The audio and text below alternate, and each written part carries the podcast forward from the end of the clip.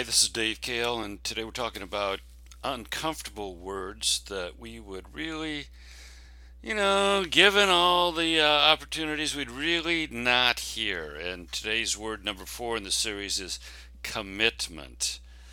Commitment.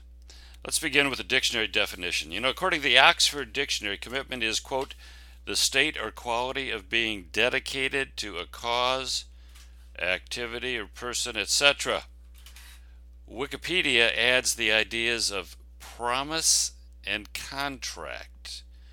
So, if we combine these ideas in, into something that has practical application for the business people who listen to this podcast, commitment, for our purposes, describes the act of dedicating yourself to something a person, an organization, an idea, a cause, and then publicly proclaiming that dedication. Once a person commits to something, that act obligates you to adhere to your word, stick to your commitment, and the people around you expect you to remain true and dedicated to the commitment you made. You know, the best example is marriage, of course. Not not only do the marrying couple dedicate themselves to one another, but they proclaim that dedication with a verbal commitment in front of other people. To make that act even more powerful, it's been structured into a formal ritual that requires government sanction.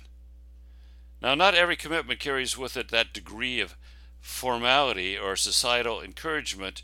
Taking a job as a commitment, for example, it rarely has that intensity of commitment. Regardless, regardless of the intensity of the commitment, every commitment implies that there will be times that call for sacrifice for the sake of the commitment. So if you join a sports team, for example, you're expected to show up for practice, whether you want to or not. And whether it feels good or not, you're expected to sacrifice for the sake of the cause to which you have committed yourself. And there are times then that commitment hurts. And therein lies the problem. In, in our society, a great portion of the population has been conditioned to expect instant gratification and rewards for even feeble efforts. Anything that might cause discomfort, let alone actual pain, is to be shunned in the effort to live in total comfort.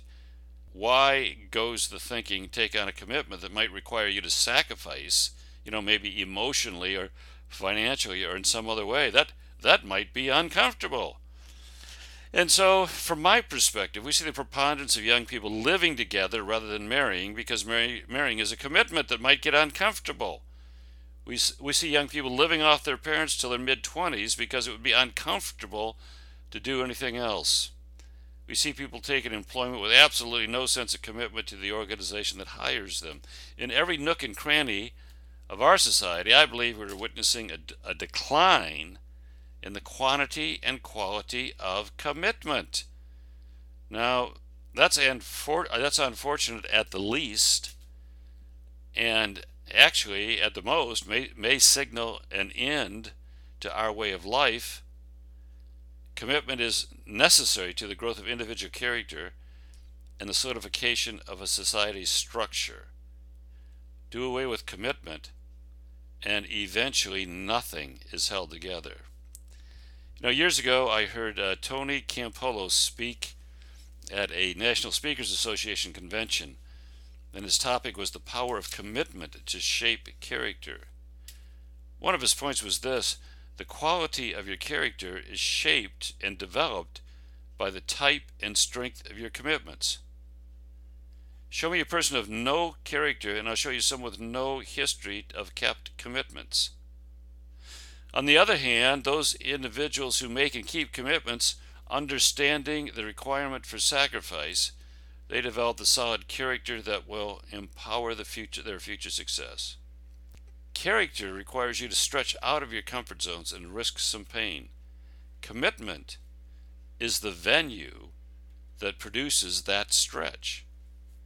So rather than avoid commitment, we ought to carefully and thoughtfully find those causes, those ideas, those entities and people to whom we can commit, and then judiciously act on those commitments. Understanding that at some point we're going to be required to sacrifice for those commitments. We'll become better people, we'll become more stable companies, and we will create a more solid society. Our individual characters will be stronger, those things to which we commit to will be more viable and effective, and our society will thrive. Commitment, then, should be embraced and not shunned. Okay? That's it. Bye bye.